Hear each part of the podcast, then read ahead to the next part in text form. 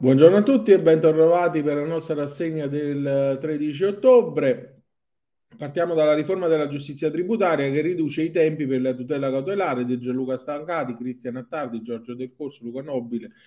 Um, su IPSOA quotidiano ci ricordano come tra le disposizioni della legge di riforma della giustizia tributaria da accogliere con favore rientrano quelle più strettamente processuali finalizzate a ridurre i tempi della fase cautelare e agevolare una rapida discussione delle istanze di sospensione dell'atto impugnato. Le novità apportate hanno lo scopo di consentire una maggiore speditezza della decisione delle richieste di sospensione nell'ottica di evitare che il contribuente possa subire gli effetti dell'esecuzione esattoriale anche nei casi in cui sussistano tutti i requisiti per ottenere la uh, sospensione. Quindi eh, la norma ehm, diciamo è eh, importante perché eh, va a ehm, distinguere la fase cautelare da quella del merito e con le modifiche apportate all'articolo 47 del GS 546 eh, va a ehm, diciamo eh, essere di ehm,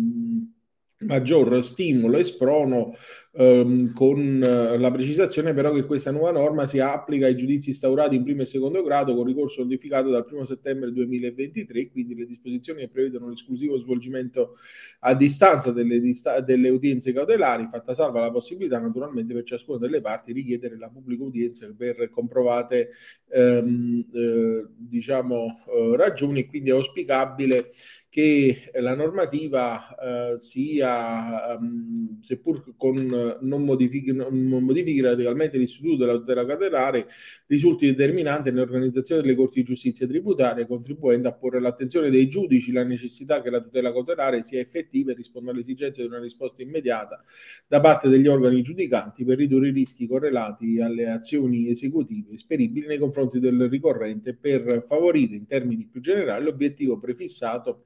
del legislatore di una giustizia tributaria efficiente che venga percepita con fiducia da parte degli operatori economici, compresi gli investitori eh, esteri. Passiamo a un altro importante argomento, oggi quello delle sezioni unite civili, sentenza 29.862 che è stata depositata eh, e che trova due commenti sugli articoli di oggi. Il primo di Francesco Machina Grifeo, evasione fiscale quando scatta il maggior danno per la pubblica amministrazione. Eh, partono da un ca- la, le sezioni unite partono da un caso di evasione doganali nell'importazione di frutta ai paesi extra UE, ma affermano degli importanti principi di diritto in ordine al danno dall'immagine della pubblica amministrazione e la sua risarcibilità, indagando nel contenuto, le modalità di determinazione e la ripartizione anche dell'onere della prova, nel senso che il danno causato dall'evasione non può consistere esclusivamente nella somma eh, corrispondente al tributo evaso, dovendo l'amministrazione provare gli ulteriori pregiudizi eh, patiti.